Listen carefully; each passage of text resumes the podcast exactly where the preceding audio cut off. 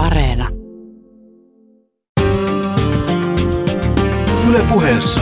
Tiistaisin kello yksi. Tiina Lundberg.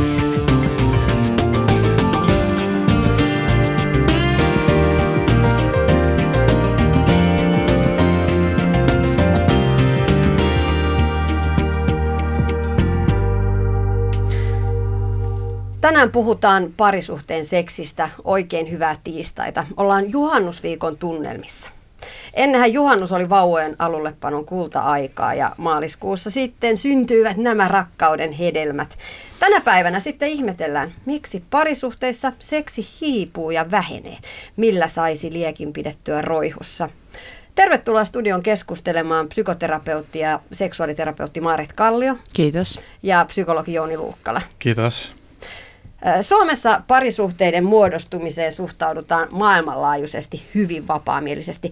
Meillä on lähes poikkeuksetta seksuaalisia kokemuksia jo vuosien ajalta ennen vakiintumista ja perheen perustamista. Tunteet, hellyys, tasa-arvo ja seksuaalinen nautinto ovat vahva osa suomalaista parisuhdetta. Kun taas monissa maissa ja meilläkin ennen parisuhteet ovat olleet välttämättömiä pikemminkin toimeentulon kannalta. No onko tosiaan niin, että tämän päivän parisuhteet, niissä parisuhteissa tunteet ja seksuaalisuus on ainoa yhdistävä voima, kun ennen oli taloudelliset seikat, lisääntyminen ja kunniallisuus? Niin kyllä mun mielestä edelleen on näitäkin teemoja. Kyllähän ihmiset sanovat paljon sitä, että he on yhdessä, yhdessä lasten takia. Ja lasten takia voi myös joskus kannattaa erota, että se ei musta missään nimessä ole, ole syy. Mutta onhan se ihan totta, että että aiemmin on ollut enemmän se, että siellä on niin velvollisuuskin pysyä ja nyt mä koen, että meillä on ehkä uusi vähän semmoinen kultainen kahle siinä, että, että siihen suhteessa pitää olla ihan hirvittävän mukavaa. Että sen pitää tuottaa mielihyvää ja nautintoa, mikä on sinänsä oikein hyvä odotus, mutta se on epärealistinen odotus, jos jäädään odottamaan, että, että esimerkiksi pitkä suhde tuottaisi alati onnea, niin silloin ollaan kyllä pielessä, että sitä se ei tuota. Mutta se on ihan totta, että sinänsä tietenkin ne sisällölliset odotukset ovat korkeammat, eihän se ole huono asia ollenkaan. Ja toisaalta eroaminen ei missään nimessä ole edelleenkään helppoa, ja etenkään yksilön kokemuksen mukaan, mutta että on se yhteiskunnallisesti paljon sallitumpaa ja luvallisempaa ja joskus jopa vähän odotetumpaa kuin vaikka meidän isovanhempien parisuhteissa. Mm. Itse uskon vahvasti myös niin, että ennen vanhaa, kun mennään riittävästi taaksepäin, niin se parinvalintakriteeri, elämä oli silloin niin rankkaa.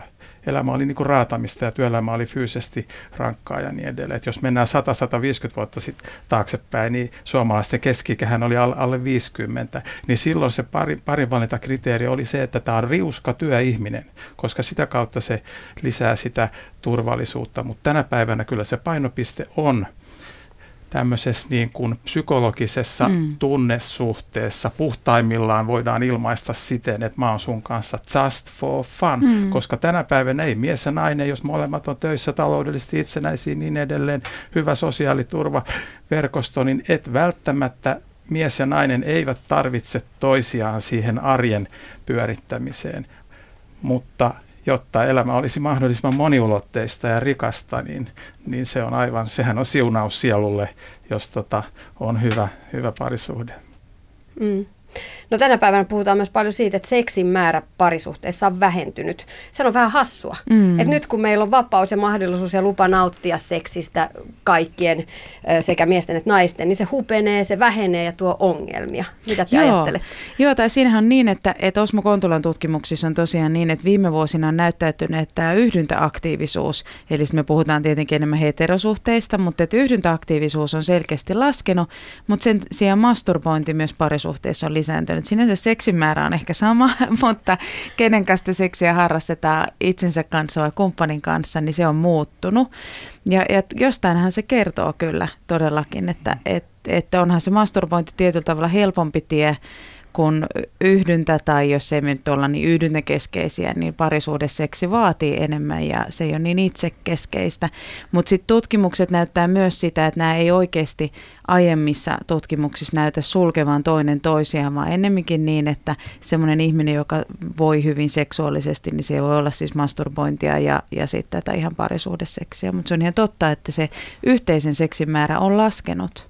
No eikö se ole kummallista? Jouni, mitä sä sanot? No mulla on sellainen käsitys, että, että keskikäinen mies haluaa hyvässä parisuhteessa muutamia kertoja viikossa rakastella, mutta se toive ei toteudu, vaan keskimäärin kerran viikossa sitten näin käy. Ja tämä taitaa olla muistaakseni myös Kontulan tutkimuksista, mutta että joo, tulee mieleen myös tämmöinen sanonta kuin, että työ tappaa seksin, eli, eli kyllä niin kuin elämän yleisvaativuus, jos se on, on, on niin kuin suurta, niin kyllä se sitten takki alkaa olla, olla niin kuin tyhjä. Et mm. Jos puhutaan nuorista aikuisista, kenellä on, on pieniä lapsia, niin kyllä se on 24 kautta 7, että ei siihen niin kovin helposti saa semmoisia häiriöttömiä olosuhteita, ellei mummola ole lähellä ja lapset mummolaan. Mm.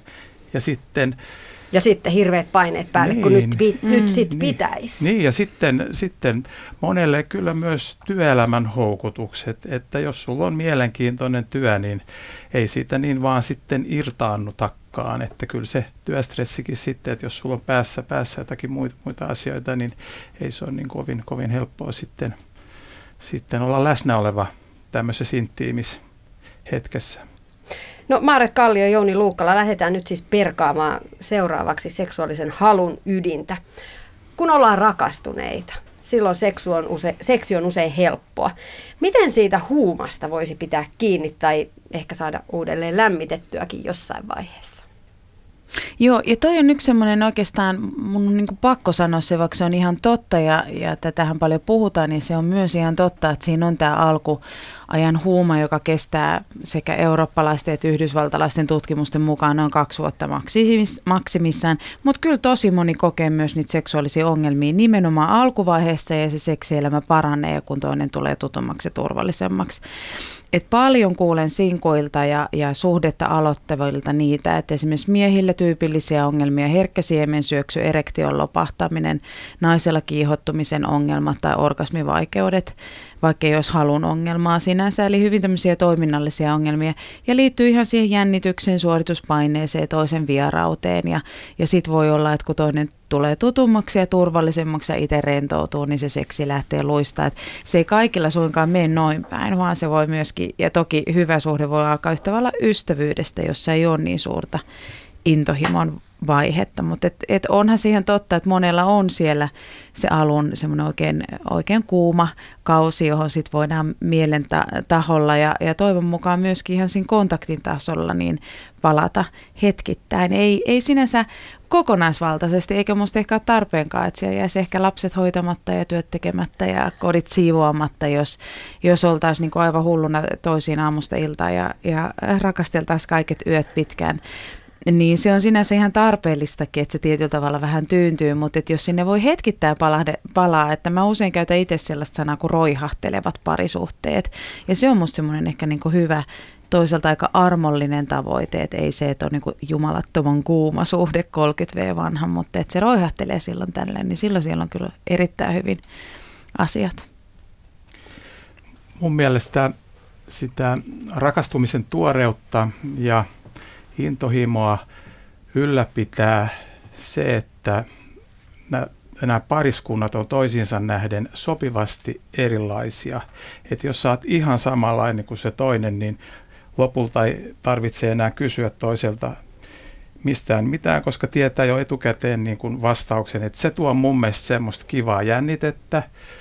Toinen elementti, mikä lisää todennäköisyyttä, että se suhde roihahtelee myöhemminkin, niin kuin tässä sanottiin, niin on se, että on sopivasti erillään oloa. Et jos oot toisen kanssa niin kuin paita ja peppu, niin se kyllä kans voi niin kuin arkipäiväistyä. Et jos puhutaan romanttisesta rakkaudesta, niin sehän tarkoittaa silloin sitä, että oot toisesta niin kauan erillään, että syntyy kaipaus toista kohtaan. Et jos, jos ei sitä kaipausta ehdi tulla, kun koko ajan ollaan siinä, siinä kuluttavassa – arjessa arki on välillä kuluttavaa ja sitten jos se kohdistuu toihin, toiseen se väsymys ja kiukku, niin kyllähän se syö sitä romanttista pääomaa. Et toinen elementti on, on tämä erilläänolo ja sitten, sitten kyllähän se tuo viehätysvoimaa, että molemmat arvostavat itseään ja toistaan. Heillä on hyvä itsetunto, mutta myös myötätunto inhimillisyyttä kohtaan, niin kuin Maarettas aikaisemmin sanoi, uudessa suhteessa jännitystä, ei tiedä mistä toinen tykkää ja, ja saa pelätä, että ehdotiks mä nyt jotain sellaista, että se niin kuin jär, jopa järkyttyy, että he, hyvänen aika, miten sulla on noin perversi odotus mm. me, me, tästä, tästä kehon kumppanuudesta ja niin edelleen. Ja sitten neljäntenä sanoisin vielä, että tämmöinen elinikäinen oppiminen, uudistuva elämäntapa, jännittävä elämäntapa, mutta tästä oppimisesta, itsensä kehittämisestä – se, että toivon mukaan se ei mene tämmöiseksi elinkautiseksi oppimiseksi, eli että siinä on niin kuin tämmöinen niin kuin velvollisuuden maku, vaan se perustuu oppimisen iloon ja spontaaniin uteliaisuuteen. Mm. Kun puhutaan seksuaalisuudesta, niin se liittyy vahvasti se halu, halu harrastaa seksiä. Mistä halu syntyy? Mm-hmm. No joo, se, se on kohtuullisen suuri kysymys, mutta mutta et ylipäätään mähän on siitä kirjoittanut ja sanonutkin, että mä oon valtavan kyllästynyt siihen, että, se, että mennään niin vähän niin kuin seksi edellä. Tai että jopa asiantuntijat erehtyvät antamaan semmoisia vinkkejä, että miten pitää harrastaa seksiä tai tehdä sitä sun tätä temppua. Että joku syyhän siellä on, jos se, se halu ei syty.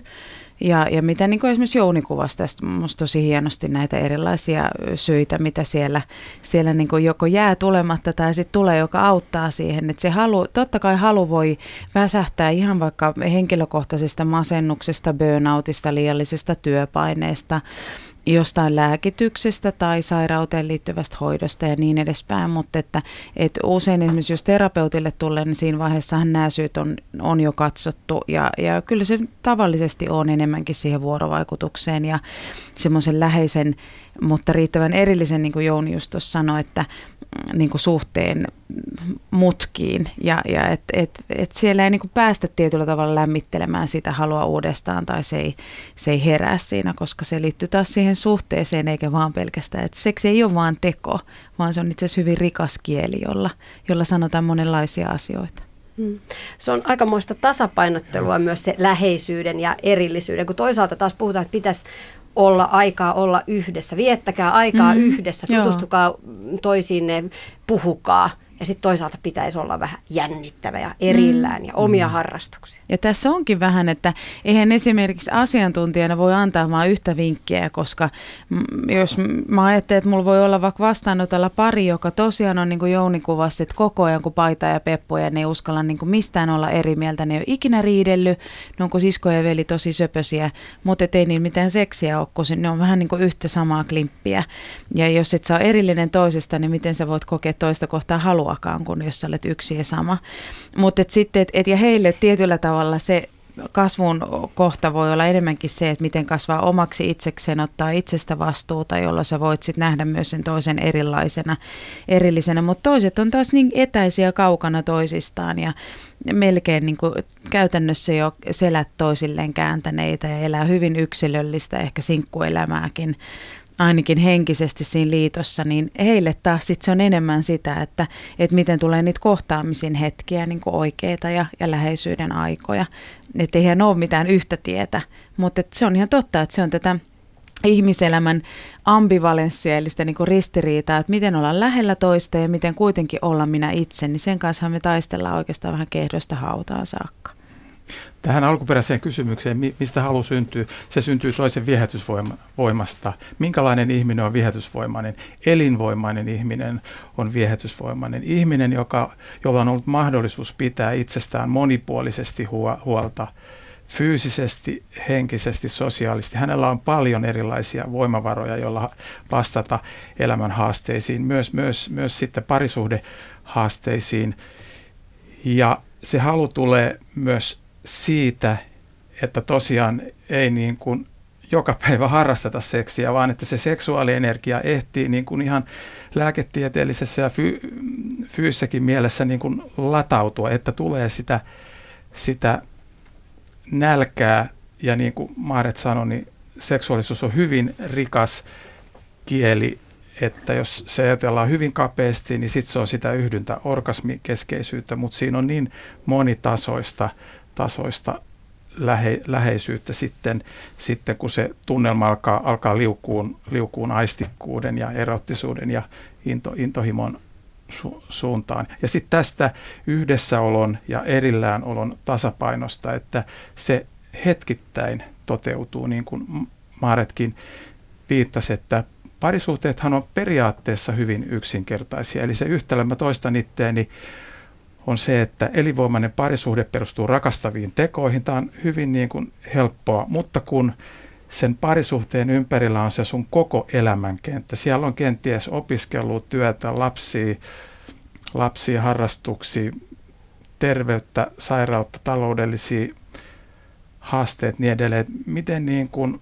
saa integroitua sen parisuhteen niin kuin, niin kuin sitten tähän kokonaiselämänkenttään, että tätä kautta niin tästä kokonaiselämänkentän niin kuin näkökulmasta, että ihminen eläisi riittävän monipuolista ja tasapainoista elämää, niin se parisuhde onkin, onkin niin kuin tosi, tosi haastava, haastava projekti. Mm. Mm. Mä haluaisin vielä lisätä että tosiaan toi, että siellä vastapuolella on semmoinen haluttava elinvoimainen kumppani, niin kuin Jouni kuvas, mutta et, et hirveän tärkeä kohta on myös se, että mä koen itse itseni niin kuin haluttavaksi. Ja tätä etenkin naisten vastauksissa tulee hyvin paljon. Ja, ja Osmo Kontula ja Tarja Santalahti aikanaan, kun teki haluttomista naisista tällaisen tuota kirjan, niin, niin siellä tuli nimenomaan, nämä naiset siis kirjoitti heidän haluttomuudesta ja kokemuksestaan, niin että he eivät itse itseään kokeneet haluttavaksi. Ja se, se vaikka siinä olisi kuinka kumppani, joka näkee tämän naisen haluttavana ja ihanana ja, ja tuottaakin sitä, niin se menee kuin vesi hanhen selästä, jos itsellä on hyvin voimakas negatiivinen, inhoava, jopa niin kuin tämmöinen ällöttävä suhde siihen omaan kehoon tai seksuaalisuuteen. Eli kyllä se vaatii semmoista niinku rohkeaa ja, ja leikkisää ihmistä. Mutta et, et tämä voi kuulostaa myös kauhean vaativalta, että ole rohkea ja leikkisää ja mitä jos sen olekaan, niin, niin se, se oman niinku kehon ja oman itsen suhteen työstäminen, niin se on itse asiassa hyvin paljon myös parisuhteen työstämistä ja seksuaalisuhteen työstämistä. Mm. Mun seuraava kysymys olikin, voiko muumiyöpuku tuhota parisuhteen seksuaalisuuden. Kuinka paljon sillä ulkoasulla, ulkonäöllä, ulkoisella viehätysvoimalla on merkitystä parisuhteessa, jos puhutaan ihan seksuaalisessa mielessä? Niin, tota, Mä ajattelen niin, että ulkonäöllä on väliä ja se ei tarkoita sitä, että pitää olla joku missi tai malli tai joku Mr. Finland. Että, niin, tai silikonit joo, ja ei missään nimessä. pumpatut huulet. Ja tuskin se on siitä muumiyökkäristä kiinni. Lähinnä ehkä se, että miten ihminen itse kokee itsensä ja, ja kyllähän si, se näyttäytyy siinä ulkomuodossa. Mutta et, et sitä ei taas voi ulkopuolella määritellä. Mä että vuosien aikana mä oon tavannut paljon musta ulkoisesti niin kuin hirvittävän viehättäviä, äärimmäisen kauniita ja komeita ihmisiä. Voi olla, voi olla, voi olla hyvin syväkin tunto siitä, että, että mä olen jotenkin kelvoton tai riittämätön tai, tai jopa niin kuin häpeällinen. Mutta en mä lähtisi vähättelemään semmoista leikin ja, ja hauskuuden ja hulluttelunkaan merkitystä siellä parisuhteessa. Että et totta kai näillä asioilla pitäisi voida leikitellä ja ilotella. Et muutenhan se on kyllä aika tappavan tylsää ja se jos jokin tappaa myös halut. Joo. Väitetään, että mie- miehet, on, miehet on aika visuaalisia ja että miehelle naisen ulkonäkö, ulkoinen olemus, pukeutumistyyli – on tärkeää ja mä uskon, että se on tärkeää. Mä uskon, että keskimäärin nainen näkee, ja puhutaan heterosuhteista, niin miehen komeuden kokonaisvaltaisemmin. Myös sen ulkoisen olemuksen rinnalla se, se miehen status vaikuttaa. Mutta että mitä se ulkonäkö, viehättävä ulkonäkö, kauneus on. Psykologiassa puhutaan, että kauniit kasvot on symmetrisiä ja että tämmöinen sopusuhtainen vartalo, hyvä ryhti on, on psykologisessa mielessä niin kuin, niin kuin tekee, tekee hyvää ulkoiselle olemukselle ja se, että ihminen on niin kuin balanssissa itsensä kanssa, niin kyllä sekin niin kuin tekee hyvää. Ja sitten kun sä oot niin kuin tuntenut toisen ihmisen vähänkin pitempään, niin lopulta on aika vaikea enää sanoa, että minkä näköinen se on, kun sä näet heti siitä sen luonteen. Mä muistan, kun mun ystävä kerran sanoi, kun hän oli siinä vaiheessa ollut naimisissa puolisonsa kanssa 15 vuotta. Hän ihan totisella naamalla kysyi multa ja kuiskutteli, että minkä näköinen hänen puolisonsa on, kun ei hän näe muuta kuin se luonteen ja se fiiliksi, että kun aamulla herätään, niin riittää, kun kaksi sekuntia katsoo, katsoo toista, niin, niin, niin näkee mistä päin niin kuin tuulee. Mutta, mutta mutta mä olen täysin samaa mieltä kuin tässä Maaretkin sanoi, niin kyllä, kyllä niin kuin kannattaa pitää itsestään kokonaisvaltaisesti huolta. Kyllä semmoinen niin kuin fyysetkin voimavarat, että sä oot hyvässä fyysisessä kunnossa, niin kyllä se on sitä elinvoimaa ja se on, se on niin kuin viehättävää. Mm. Eikä se tarkoita kauneutta, vaan enemmänkin ehkä niin hyvinvointia ja semmoista vastuunottoa, välittämistä. Itsearvostusta. Joo, jokaisella on varmaan arkikokemuksia siitä, että on nähnyt hirvittävän kauniin tai komeen ihmisen ja sitten kun hänen kanssaan puhuu, niin se kauneus tai komeus rapisee hetkessä. Tai toisinpäin, että on joku vähän tavanomaisempi seinäruusu ja, ja sitten hän onkin aivan mieletön stara, kun vähän aikaa puhunut, että se, mm. se tämmöinen niin viehättävyys tai charmanttius tuleekin sieltä niin siihen ulkoisen olemukseen sen muun olemisen kautta. Mm. Mutta moni nainen esimerkiksi raskauksen ja imetyksen myötä saattaa tuntea Kyllä, sen kroppan joo. muuttuneen tosi vahvasti. On vaikeaa ehkä tuntea ne omat riippuvat rinnat mm. kovinkaan seksikkääksi. Ja erityisesti tämän päivän kuvastossa Kyllä. seksikkäänä nähdään nuori kimmoisa vartalo, niin naisvartalo kuin miesvartalo. Voiko imettäneen rinnat olla enää kiihottavat? Sitä pohtii moni nainen. Mm, millä tavoin suhtautua elämän jättämiin jälkiin? Ja se, on ihan, niin. se on ihan totta, että tämä näyttäytyy tutkimuksissa sekä myöskin vastaanotolla, että, että miten se äitiyden, raskauden, synnytyksen niin sanotusti jäljet, jotkut kokee ne voimaantuneena ja, tai voimaannuttavina ja sillä tavalla, että, ne on, että se keho on, osahan kokee äitiyden ja raskauden, vaikka se olisi jättänyt jälkiäkin fyysisesti, niin kokee sen nimenomaan niin, että nyt, nyt mun keho on valjastettu siihen, mihin se on tehty. Ja vaikka se olisi aiheuttanutkin raskausarpia tai rintojen riippuvuutta, niin, niin, niin kuin, että ne on tietyllä tavalla semmoisia kunniamerkkejä, jotka kannan ilolla. Mutta et, eihän se näin yksi oikosta ole, vaan että moni kokee sen jopa vieraana ja, ja silloin se kumppanin te, tuki raskauden aikana ja, ja etenkin niinä, niinä niin kuin varhaisina vuosina äitinä, niin se on kyllä äärimmäisen tärkeää, että siellä on kumppani, joka, joka niin kuin auttaa hyväksymään sitä uutta kehoa ja, ja tietyllä tavalla myös sopeutumaan niihin realiteetteihin, että niin kuin tätä elämä on hmm. ja, ja tätä se nyt on ja miten mä sen kanssa pärjälen, eikä jumitu siihen, että no nyt mulla ei ole sitä ja pitäisi olla sitä, kun se sillä muutu. Niin, rinnat ei ole enää kimmoiset. Jouni, sä saat Jouni Lukkala e- nyt edustaa koko Suomen miehiä. Voiko imetyksen jälkeiset rinnat olla ihanat? Aivan no, varma. mitä vaihtoehto Joonilla sanoo aivan, joo, aivan, aivan näin on. Tuosta, tosta, tota... Ei. No Jouni niin, meni joo, aivan, joo, no niin. Miehen ikääntymisestä, miehen seksuaalienergia, totta kai, ikä, ikä tekee tehtävänsä, se, se vähentyy, mutta sitten vastavoima on psykologinen viakra, eli seksuaalifantasiat. Eli se, että sä niin kun oot löytänyt, löytänyt sen seksuaalisen ydinteeman, sen, mistä sä niin kun ite, ite niin kun innostut ja sitten kun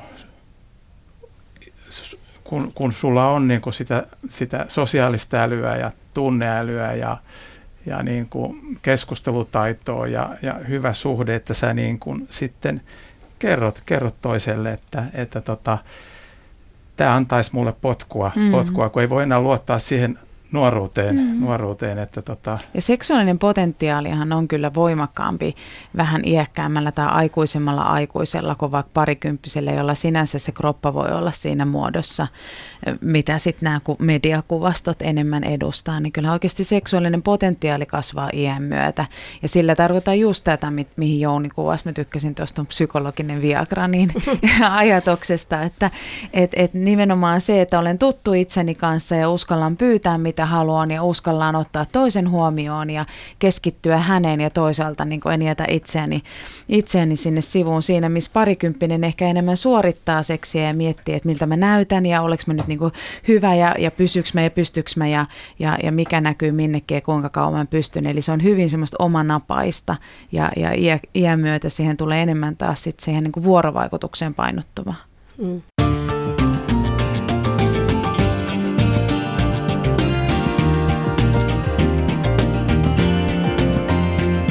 Ylepuheessa Tiina Lundberg. Yle puheessa puhutaan tänään parisuhteen seksuaalisuudesta ja seksistä. Vieraana psykoterapeutti ja seksuaaliterapeutti Maaret Kallio sekä psykologi Jouni Luukkala. Suomalaisten tyypillinen yhdyntätoive on noin kaksi kertaa viikossa ja useimmat meistä jäävät tästä toiveestaan. Tutkimusten mukaan laatukaan ei korvaa määrää, joten jos siis haluaa mennä tyydyttävän... Eri mieltä. Kuuntele. Jos siis haluaa tyydyttävän seksielämän, niin pitäisikö määrätä itselleen tavoite, jota kohti mennään? Merkitä vaikkapa kalenteriin, että tässä on nyt nämä tiistai ja perjantai, kaksi kertaa viikossa seksiä. Joo, tuosta itse asiassa vähän aikaa sitten tuli tutkimus, siksi mä älähdin, että, että siinä, siinä oli nimenomaan niin, että, että tuota, lisättiin seksin määrää ja katsottiin, miten se vaikutti siihen parisuhteen tyytyväisyyteen ja onnellisuuteen ja se vaikutti laskevasti silloin, jos se tulee tämmöisen ulkoisena pakkona. Mutta toki sitten myös tutkimukset, suomalaiset tutkimukset näyttää sitä, että, että aktiivinen ja tyytyväinen seksuaalielämä korreloi voimakkaasti onnellisen parisuhteen kanssa. Eli tilastollisesti tietenkin näistä on poikkeuksia, mutta on aika vaikea saavuttaa onnellista parisuhdetta ilman sitä tyydyttävää seksuaalisuudetta. Mutta tähän tiistai- et perjantai allakka juttu, niin, niin miksi ei, jos se toimii? Ei ole olemassa mitään yhtä toimivaa vinkkiä, mutta enemmän mä ottaisin sen niin kohtaamisen hetkenä, että päivitetään kuulumisia ja, ja miten sul menee ja ollaan lähekkäin ja kainaloittaa. Ja sitten jos sinne tulee jotain kuumempaakin meininkiä, niin siitä vaan. Mutta ei ehkä myöskään sellaista pakonpakkoa. Että sitten joskushan käy niin, että jos on näitä niin kohtaamisen tai seksin hetkiä ja, ja sitä aikaa olla yhdessä ja kohdata on ollut vähän, niin sehän ei mene muuksi kuin riitelyksi. Ja se voi vaan kertoa siitä, että siellä on asioita, jotka on jäänyt pinnan alle ja, ja itse asiassa täytyy ensin riidellä riitelemättömät riidat. Hmm. Joo, kyllä siinä se uhkakuva on, että jos tuolla laittaa kalenteriin näitä asioita ylös, että se, siinä kyllä spontaanisuus kärsii, että kun ei meissä ole missä kenessäkään semmoista nappia, että kun tuosta mä painan tuohon kellon aikaan tuon ihmisen kanssa, niin siitä alkaa niin kuin tapahtua. Ja karuselli pyöriä. Karuselli pyöriä, että, että, että tota, niin, mutta mä toisaalta ajattelin, että jos olisi vaikka perheen yhteinen kalenteri, sinne keksi jonkun kivan Joo. koodin, niin sä vois kutitella Joo. siellä pitkin päivää, kun Joo, Kyllä joskus, joskus kyllä. varmaan on hyvä, hyvä toimia siten, että nyt minä haluan, että minä alan haluamaan, ettei aina vetoa siihen, että torjut toista, että nyt mä oon väsynyt tai päätä särkee, että kyllä, kyllä niin kuin, että toisen palveleminen kohtuullisessa määrin, niin se, että sitten päättää haluta sitä, mm. että nyt, nyt mä niin kuin haluan, haluan, mutta että ei se tosiaan sillain niin kuin yksi, kaksi yllättäen välttämättä onnistu. Mm, mä kannatan ehdottomasti kyllä tätä, että mitä Jouni kuvaa, että kyllä siihen halu voi vaikuttaa. Että jos, jos sanotaan, että on 20-30 vuotta vanha suhde ja jäädään odottaa spontaania halua, niin niin etenkin tiedetään, että naisilla sitä ei samalla lailla synny. Ja naiset ovat myös herkempiä sille, että ei ole vaihtelua. Eli miehille keskimäärin näyttää siltä, että, että riittää niin kuin tasaisempi, hyvä seksi ja naiset kaipaa sinne enemmän sitä variaatioita ja sen takia naisen halu on ehkä herkempi myöskin väsähtämään. Mutta että, et, et, mä teen tällä hetkellä tuon tutkimusprofessori Osmo Kontulan kanssa kirjaa pitkistä parisuhteista onnellisista pitkistä parisuhteissa, jossa on säilytetty seksuaalinen tyytyväisyys.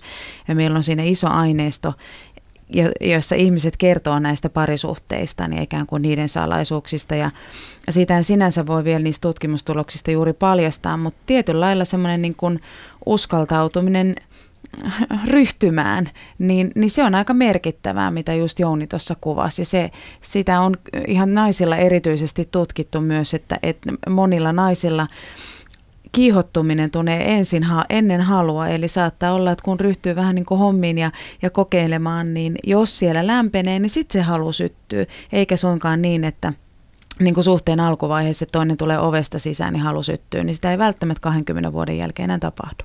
Voiko sä Maaret määritellä, että miten kiihottuminen eroaa halusta? Onko kiihottuminen fyysistä ja halu on enemmän sitä Joo, nimenomaan tunne? niin, että haetaan sitä, niin kuin, joo, okei. ju, just tässä niin Bassonin mallissa on se ajatus, Okei. että haetaan enemmän sitä seksuaalista stimulointia ja sitten sen jälkeen syttyy se halu, eli ei tule niinkään suoraan se, mutta kyllähän ne liittyy yhteen. Niin aivan joo, no sitten joo ei missään nimessä voi. vähintään, Joo, kyllä, kyllä, ellei jopa sisaruksia. Niin, okei. Joo. Tosin tämä sisarus ja seksit teema aina vähän. Okei, joo, mutta noin vertauskuvallisesti. joo, kyllä, okei. kyllä, kyllä. Mitä tyydyttävä seksielämä antaa ihmiselle, kun ilman seksiä hän pärjää myös ihan hyvin hengissä? Mm.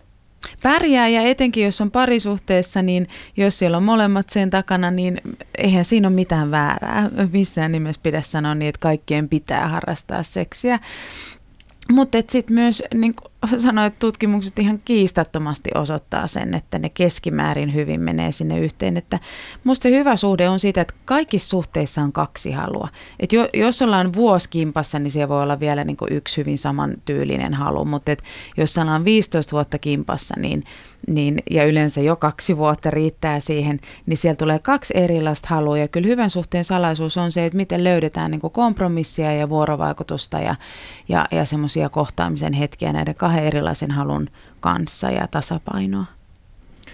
Hyvän elämän ja hyvän parisuhteen voi elää monella eri tavalla, että, että tota, toiset, toiset tosiaan, heillä, heillä se ydinarvo tai odotus tai tarve parisuhteessa on, että se on intohimoinen vuodesta vuosikymmenestä toiseen, mutta joillakin se painopiste voi ollakin siinä sielun kumppanuus, ystävyydessä, kol- kolmansilla siinä, että, että, että tota se arki sujuu hyvin ja niin edelleen. Mutta tosiaan luoja on luonut meille tällaisen mystisen ulottuvuuden, sukupuolen, seksuaalisuuden ja se kyllä sitten on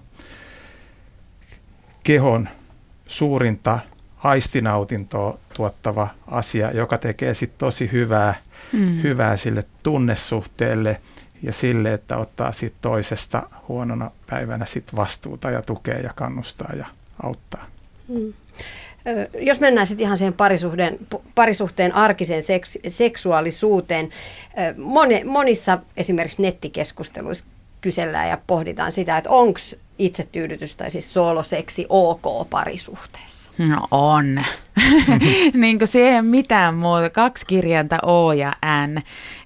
Se, mutta on, se on jännä, sehän on hyvin eri lailla ajateltu tänä päivänä. Meidän nuoret suhtautuu aika eri lailla masturbointiin kuin vaikka 60-luvun tai 50-luvun nuoret. Ja tosi hyvä niin. Mutta että, että siinä on silti vähän semmoista luuseriseksin tai B-luokan seksin kaikua, että ne on erilaista seksiä, se yhteinen seksi ja oma seksi ja, ja totta kai se on ok, mutta ei se mitään pakko osaa olla. Mutta voihan se herättää myös mm. tunteita, että eikö mä oon tarpeeksi, jos tuon mm. täytyy käydä ö, masturboimassa mm. itekseen. Seksi on aikuisten leikkiä ja nehän voi melkein vielä niin kuin, jotkut tykkää siitä, että yhdistää, että voisitko sä hetken aikaa mun nähden mm. koskettaa itseäsi erottisiin kehosi kohtiin. Että, mutta että palaan tuohon ytimekkääseen vastaukseen, että ON. Että, mm. Mutta joo. Toinen iänikuinen kysymys on pornon katselu mm. parisuhteessa. Siinäkin kumppanille voi tulla se olo, että enkö mä, enkö mä olekaan tarpeeksi, kun täytyy katsella noita, noita naisia tuolla telkkarin ruudulla, sitä rankkaa panemista. Miten suhtautua pornoon parisuhteessa? Joo, se on kova juttu tosi monessa parisuhteessa ja, ja pornoonhan perinteisesti meillä on suhtauduttu hyvin joko tai, että joko sitä puolustetaan aivan ärhäkkäästi tai vastustetaan raivokkaasti. Ei se niin mustavalkoinen ole, että varmasti näitä niin kuin riittämättömyyden tunteita tulee monista asioista ja, ja, ja toki jotenkin e- erityisesti, jos siellä on kumppanukset, joissa toinen katsoo runsaasti pornoa ja, ja toinen kokee sen pornon tosi inhottavana, niin siinähän on aikamoinen kuilu tietenkin välissä. Mutta sitten joillakin se on taas semmoinen niin kuin mauste, jopa yhteinen mauste tai oma mauste, mutta et se ei se ole mikään yksi yhteen sen kanssa, että se kertoisi kumppanin riittämättömyydestä. Että se voi liittyä myös niihin omiin fantasioihin ja, ja, ja kyllä tutkimukset näyttää, että naisetkin katsovat aika paljon pornoa, että se ei ole pelkästään tämä miesajatus, mitä meillä usein tuodaan, että miehet katsoo ja naiset kärsii.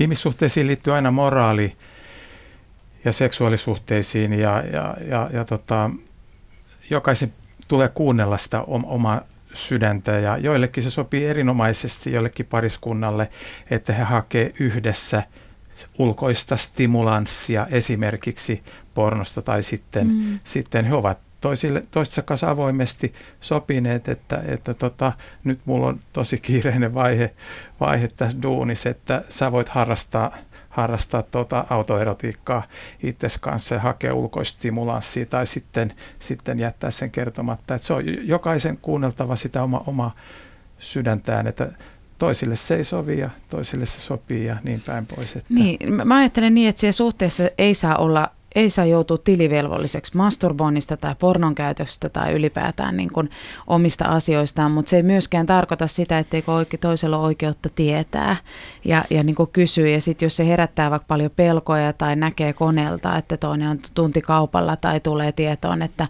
että oli nukkumassa ja, ja toinen onkin hommailemassa koneen äärellä, niin onhan se tosi loukkaavaa, että niissä tietyllä tavalla se avun pyytäminen ja, ja myöskin sitten, että, että onko se suhteessa varaa puhua siitä vai meneekö se siihen, että sä, sä ällöttävä katot pornoa ja mä en riitä sulle ja toinen huutaa, että se ei sulle kuulu yhtään mitään. Niin silloinhan näin kohtaa ollenkaan kumpikaan niissä peloissaan, vaan he enemmänkin niin jäävät yhä voimakkaammin yksin. Että mitä rakkaus on? Se on avoimuutta. Ja kun ihminen on avoin, ja kaksi ihmistä on avointa to- toistensa suhteen, niin he tulevat lähelle toisiaan. Sitten näistäkin asioista sitten tarvittaessa keskustelee, mutta mitä se edellyttää? Se edellyttää luottamusta. Mun mielestä Osmo Kontula tässä Mielen seksuaalisuuskirjassa vuodelta 2012 niin tosi hyvin määrittelee upean seksin elementit. Ja tässä sun kysymyksessä viitataan yhteen näistä kolmesta elementistä. Nämä muut elementit on, on, on tota, se hyvä, lämmin, intohimoinen, ystävällinen, vastuuta ottava tunnesuhde tähän ihmiseen. Toisena elementtinä läsnäolo. Silloin kun rakastellaan, niin ollaan toivon mukaan 110 prosenttisesti mm. läsnä kaikilla aisteilla, ajatuksilla, tunteilla, iholla, liikkeillä, rytmillä ja niin edelleen. Ja kolmantena elementtinä Kontula luettelee tämän avoimuuden, eli kun ihmiset tuntee toisensa ja on kertonut, että mä toivon, että sä kosketat mua näin ja voidaanko siinä itse hetkessä sit nonverbaalisestikin mm. ohjata toinen toistamme. Ja se, kun sä oot siinä läsnä, niin silloin sulla on tuntosarvet ja sä tiedät, että hei, nyt mä voin jatkaa tähän suuntaan. Tämä kuumenee, kuumenee, kuumenee. Hei, mm. nyt tuntuu siltä, että tämä kylmenee, kylmenee. Mm. Kyllä Joo, se on vähän niin kuin musiikin tekemistä. Mutta sitten mä samaan aikaan, vaikka mä ihan alle, allekirjoitan täysin tuon, mitä Jouni sanoi, niin mä oon samaan aikaan huolissani siitä, että, että me asiantuntijat aina paasataan näistä upeista seksikokemuksista ja läsnäolemisen taidosta ja läpän läpä, koska ihmiset kokee siitä myös paljon painetta. Et toisaalta mä ajattelen niin, että että eh, tämä on niin karski vertaus, mutta mä oon tätä jo vuosia käyttänyt ja edelleen rohkeasti käytän, että seksikin on kuitenkin vähän niin kuin ruokaa, että meillä on välimakaronilaatikko, joka on sinänsä ihan ok ja hyvä ja ravitsevaa, mutta ei nyt mitään erityisen ihmeellistä. Ja sitten meillä voi olla niitä gourmet-illallisia, niin siellä seksiskin on ihan sallittu, että siellä on vaan semmoinen ihan ok niin kuin paneskelu joskus ja, ja joskus se on sitten jotain niin kuin suurempaa mahtavuutta. Et, et, ei, et ei tule semmoisia mm. Paineita, että mä oon niin mm. monta kertaa kuullut ihmisiltä sen, että mikä meillä on vialla, että meillä on vain ihan tavallista hyvää seksiä lähetyssaarna ja asennossa. No ei mikään. Ja mä, mä sanoisin tuohon, että mulle makaronilaatikko on herkkuruoka. No niin. Monta kertaa tämän keskustelun aikana on noussut esiin Osmo Kontula. Terveisiä hänelle. Tässä muutama viikko sitten Ylen nettisivulla tutkimusprofessori Osmo Kontola pohdiskeli sitä, että nuorille naisille pitäisi järjestää orga- orgasmikouluja. Mm. Mitä mieltä te olette? totta kai semmoinen niin oman kehon haltuunotto ja, ja sen tunteminen ja orgasmikoulu on aika niin kuin, voimakas veto meidän kulttuurissa, mutta semmoinen ylipäätään niin kuin kehollinen tunteminen ja, ja, ja siitä oman kehon, mä, mä oon esimerkiksi kirjoittanut pikkulasten seksuaalisuudesta ja käyn paljon siitä luennoimassa. Ja vaikka me puhutakaan pikkulasten kohdalla mistään orgasmeista tietenkään, eikä se ole siellä mahdollistakaan, mutta jos siellä tulee ne eväät siihen, että onko mun keho hyvä, saako siitä nauttia, saako mun keho koskea kaikkialta ja tutkia, saako pissaamisesta ja kakkaamisesta nauttia ja, ja saako mä niin kuin hallita sitä mun, mun kehoa. Että näähän liittyy hyvin monenlaisiin syviin asioihin, eikä vaan siihen, että osaako pyörittää sormea oikealla tavalla oikeasta kulmasta. Jos nuorille miehille järjestetään orgasmikoulu, niin se saattaisi olla sen sisältöinen, että he opettelisivat siellä itsekontrollia, että se nautinto ei lopu mm. liian nopeasti. Ja psykologisesti se tunnelma oman pään sisällä, kaikkihan lähtee aivoista tai lähes kaikki, niin se tunnelma oman korvien sisällä parhaimmillaan voi olla orkastinen ilman orgasmia. Mm, voi olla ihana rakastella, vaikka oma seksuaalienergia olisi välillä niin vähäistä, että ei puhettakaan, että, mm-hmm. että saisi orgasmi. Hyvä, jos edes 30 prosentin erektion. Mm. Että, että, että kyllä se kuitenkin on tuolla korvien välissä. Joo, se on ihan totta, että, että vaikka seksi on jossain määrin tekniikkalaji ja, ja voi opetella just niin kuin sanoit Jouni, tota itsekontrollia tai voi toki opetella kiihottumisen tapoja, mihin sä viittasit tässä, tässä Osmon orgasmikoulussa niin sanotusti, mutta, mutta et on se kuitenkin ennen kaikkea sitä sydäntä ja päätä ja, ja että et, et voi olla vaikka kuinka huippuunsa vedetyt tekniikat, mm. mutta että sit sulla on niin kuin jotenkin hankala olla, paha olla tai se suhde on turvaton ja toisen kanssa on vaikea rentoutua, niin ei, ei siinä kyllä tekniikalla pitkälle mm. pötkitä. Niin kuin hyvässä run, runossa siinä on päätä, sydäntä ja vähän sukupuolielintä, niin kuin myös hyvässä parisuhteessa. Siinä on nämä kaikki hyvä. ruumiin osat mukana. Mm. Mä meinasin myös sitä, että pitäisikö kuitenkin naisille ja tytöille tuoda vahvemmin esille sitä, että kukaan ei voi viedä sua, ellei ole itse mukana. Että joo, naiselle joo. se ei ole pelkästään antamista. Joo, ehdottomasti. Joo, kyllä, kyllä. Ja toisaalta myöskin vastuunottoa. Että ei, ei vaan niin kuin sitä, että sun pitää saada, sun pitää saada, vaan että sun pitää ihan itse hankkia. Että se on niin kuin toinen, että, että mä ajattelen, että että olen vuosien aikana tavannut monia naisia, jotka myös odottaa sitä, että mun kumppani tekisi mulle tämän orgasmin. Ja sitten samalla lailla mies- tai naiskumppaneita, jotka ajattelevat, että miten mä saan nyt tolle tehtyä, niin ei se ole mikään toisen tekemä asia. Että kyllä se on just tota, mitä Jouni aiemmin kuvasi, että osaa myös pyytää ja tuntee itse oman kehonsa ja on tätä avoimuutta, että voi sanoa, että vaikka se aluksi vähän punastuttaisikin ja, ja niin kuin siellä niin kuin hyvinkin häveliästi sanotaan, että hei, että mä tykkäisin, että sä tekisit näin. Mutta et, et siinä mielessä vastuunotto, että kukaan ei ole ajatusten lukija ja etenkään seksissä sitä ei tosiaankaan kannata odottaa, että siellä on vielä usein kaksi eri sukupuolta yhdessä, niin, niin ei siinä voi odottaa, että toi toinen tietää, mistä napista mua pitää painaa ja millä tavoin, että, että se tuntuu hyvältä, vaan, vaan se täytyy kertoa. Eikä riitä vaikka olisi kuinka paljon kokemusta tietystä sukupuolesta, että jokainen on yksilö. Ja onhan se kauhean vaatimus miehellekin. Ihan törkeä. Se, että sun pitää viedä naisesi hekuman Joo, se on ihan älytön. Joo, Joo, se on ihan älytön vaatimus, koska se on kuitenkin enemmän sitä aina siitä itsestä kiinni, että tuleeko se orgasmi kuin siitä kumppanista. Mm. Mutta Osmo Kontola haastaa vielä pohtimaan sitä, että seksuaaliterapiassa keskitytään aika paljon parisuhde- ja kommunikaatio-ongelmiin. Mitäs jos neuvonnan tavoitteena olisikin nautinto ja orgasmi, eikä se ne parisuhteen ongelmat? Se on hyvä. Toi on kyllä hyvä, hyvä kommentti siinä mielessä, että keskustelemalla parisuhteessa voimme kertoa toinen toisillemme parisuhdeodotuksista, tavoitteista, tarpeista, arvoista, mutta niiden parisuhdeodotusten ja tarpeiden toteuttaminen vaatii konkreettisia mm-hmm. tekoja, ei liikaa puhetta mm-hmm. ja liian vähän tekoja, vaan näiden välinen niin kuin, tasapaino, mutta mä luulen, että se suuntaus on mennyt siihen, että, että, että tota alan asiantuntijat niin kuin, niin kuin ottaa myös, myös sitten tämän kehonkumppanuuden ja seksin yhä useammin puheeksi. Onko mä mm. yhtään jäljellä? Joo, kyllä mä ajattelin ihan, ihan samoin. Ja sitten toisaalta, että seksuaaliterapiahan seksuaaliterapeutti ei ole psykoterapeutti eikä pariterapeutti, että siellä pitäisikin keskittyä seksiin. Ja, ja ne avut pitäisi nimenomaan fokusoitua siihen ja sitten jos tarvitaan eri, e, eri tavoin niin kuin apua siihen parisuhteen tunnesuhteeseen tai näin edespäin, niin sitten se onkin joku muu paikka että eihän se seksuaaliterapian paikka silloin olekaan, mutta että totta kai pitäisi keskittyä myös siihen hyvään eikä vaan siihen huonon korjaamiseen. Ja se on yksi se, mihin, minkä takia me Osmon kanssa lähdettiin tekemään tätä Happy End-kirjaa, että, että mä esimerkiksi omassa kliinisessä työssäni tai veikkaan, että ihan yhtä lailla Jouni ei varmaan tapaa pareja, jotka ovat yltiö onnellisia ja heillä pyyhkii hyvin, vaan ennemminkin tietenkin niitä, joilla siellä on mennyt hankalasti ja, ja, ja haluttiin nimenomaan tuoda sekä ammattilaisille että tavallisille ihmisille niin kuin niitä, että mitä on ne voimavarat ja mm. miten niitä voisi vahvistaa, eikä vaan mietitä, että mikä on mennyt pieleen ja miten sitä korjataan. Ja mun, mun haave olisi se, että, että tulisi yhä enemmän tämmöistä ennaltaehkäisevää työtä, että ostettaisiin vaikka häälahjaksi kaksi käyntiä pariterapeutille tai seksuaaliterapeutille, jossa voisi niin kuin, a, tietyllä tavalla saada vähän niin kuin taitoja siihen parisuhteeseen, seksuaalisuhteeseen, eikä niin, että sitten kun kymmenen vuotta se on ollut vähän niin kuin tikkua kynne alle työntäessä, niin sitten haetaan mm. apua.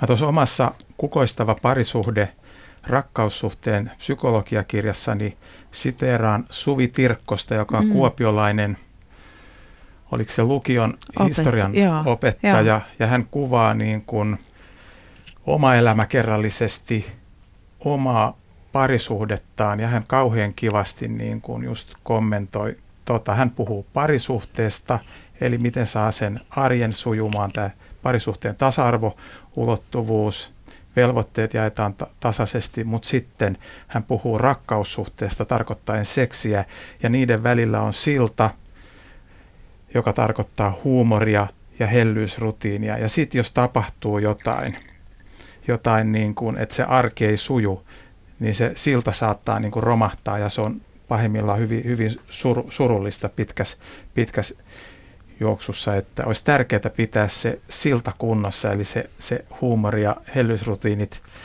että ne olisi, ne olisi niin kuin yhtä automaattisia kuin, kuin, kuin hampaiden pesu, että sitten kun se on automatisoitunut, niin eihän ihmisen tarvitse enää tehdä tietoista päätöstä, se tapahtuu väsyneenäkin, että sillä ja tavalla... voi niin kuin, tosiaan opetellakin ihan niin kuin taitoina. Aivan. Joo.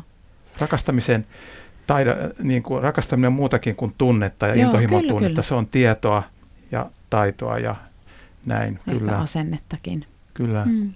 No millaista sitten on, jos puhutaan niistä pitkään kestäneistä, me kaikki haluttaisiin sellainen onnellinen pitkään kestänyt parisuhde, jossa seksielämä, seksuaalisuus saisi kukoista. Millaisia vinkkejä teillä olisi antaa? Mulla itsellä on semmoinen suhde, mä oon tuntenut tämän ihmisen 20 vuotta, joka kerta kun mä hänet tapaan. Mulla on semmoinen Mulla on perhosia vatsassa mukavalla tavalla. Mulla on semmoinen tunne, Miten niin kuin, niin kuin mä olisin teini-ikäinen ja menossa ensitreffeille sen takia, kun tämä tyyppi on niin sähäkkä. Totta kai, totta kai niin kuin kyse, kyse on siitä meidän, meidän mm. suhteestakin, mutta kyllä mä annan hänelle paljon kiitosta. Eli se sun vinkki on, että hanki säkkä nainen, jos sä olet heteromies. Niin, niin. niin, se keskinäinen kemia. Mm. Mm. Joo. Joo.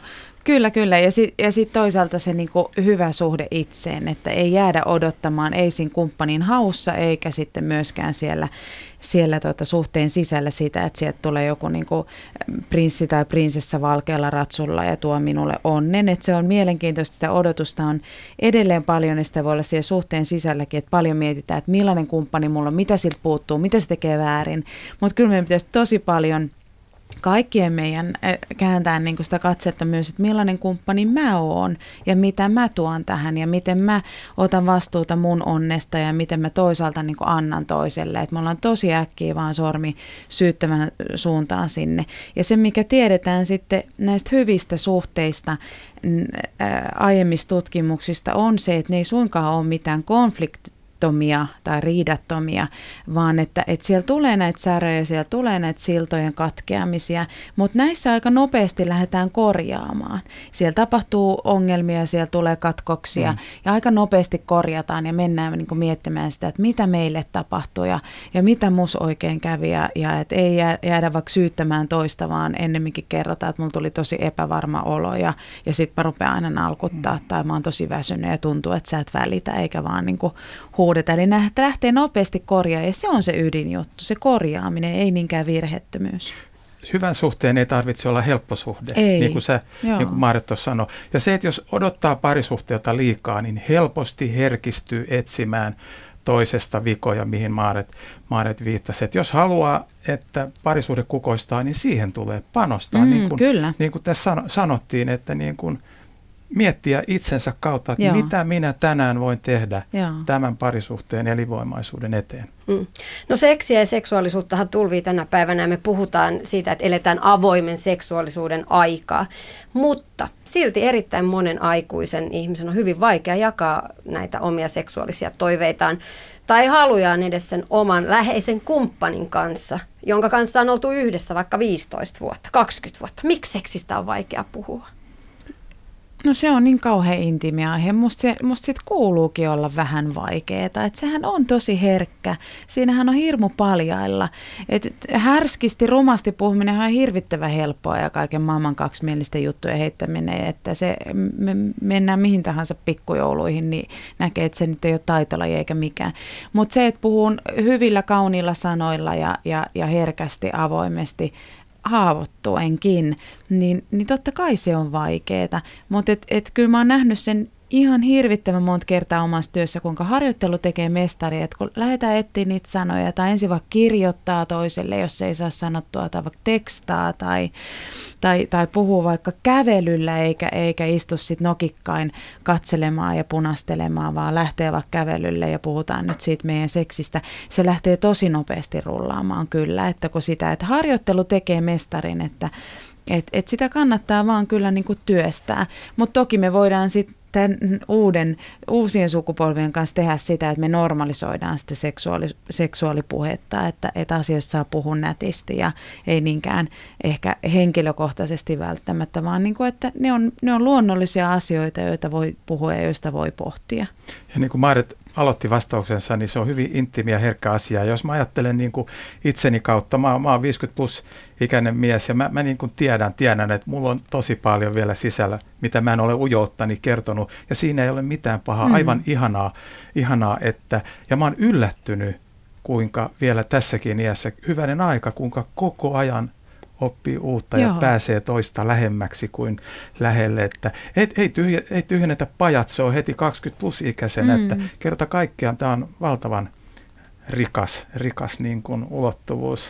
Mm, entäs sitten, jos rupeaa ruoho vihertää siellä aidan toisella puolella ja, ja, ja tuntuu, että uskollisuus on koetuksella ja ulkopuolinen su- suhde kolkuttelee ovella? Se ei haittaa, vaikka ihastuu kolmanteen osapuoleen, koska elinvoimainen ihminen on ihastuttava. Se on spontaani reaktio, että sulla niinku herää, herää tunteet. Mutta jos sä lähdet ruokkiin niitä teko, te, te, tekojen kautta, että sä meet ja lähestyt sitä ihmistä ja sanot, että moi, lähet sä mun kanssa kahville, niin silloin, silloin, silloin, tota noin, niin, Joo. silloin paine Mm. kasvaa siihen suuntaan, että, että sä rikot ja aiheutat tuskaa ja kärsimystä todennäköisesti siinä sun, Mm. sun suhteessa. Joo, mä, mä oon ehdottomasti samaa mieltä, että, että uskottomuuteen ei ajauduta eikä siihen syynä ole känni tai, tai joku eh, niin kuin mielettömän ihana ihminen, vaikka ne voi olla tietenkin niin kuin ma- madalluttavia tekijöitä, mutta et, et hyvässä suhteessa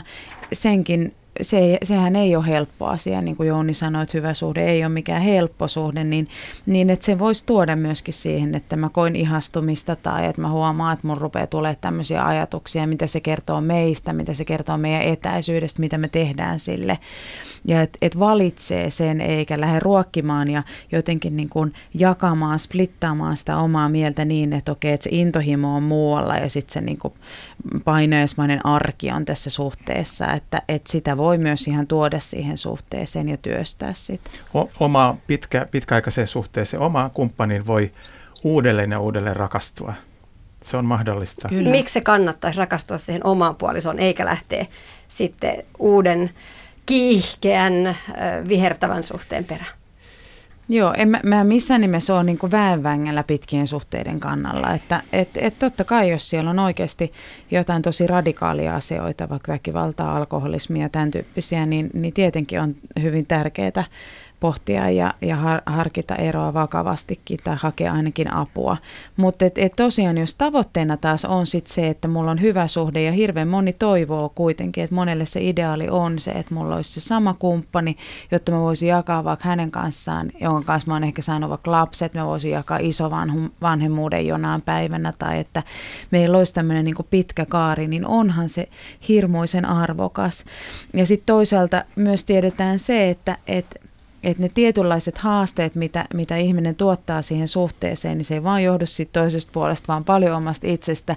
Että vaarana on se, että vaihtaa siihen uuteen ja huomaa viiden vuoden päästä, että ei juma, että tässä on ihan samat ongelmat. Että itseään ei pääse pakoon, vaikka sitä kumppania vaihtaisikin. Tästä aiheesta olisi voinut puhua vaikka kuinka kauan. Mm-hmm. Seuraavakin tunti olisi mennyt ihan kepoisasti. Kiitos kuitenkin tästä. Keskustelu varmasti jatkuu. kiitokset Marit Kallio ja Jouni Luukkala. Kiitos. Yle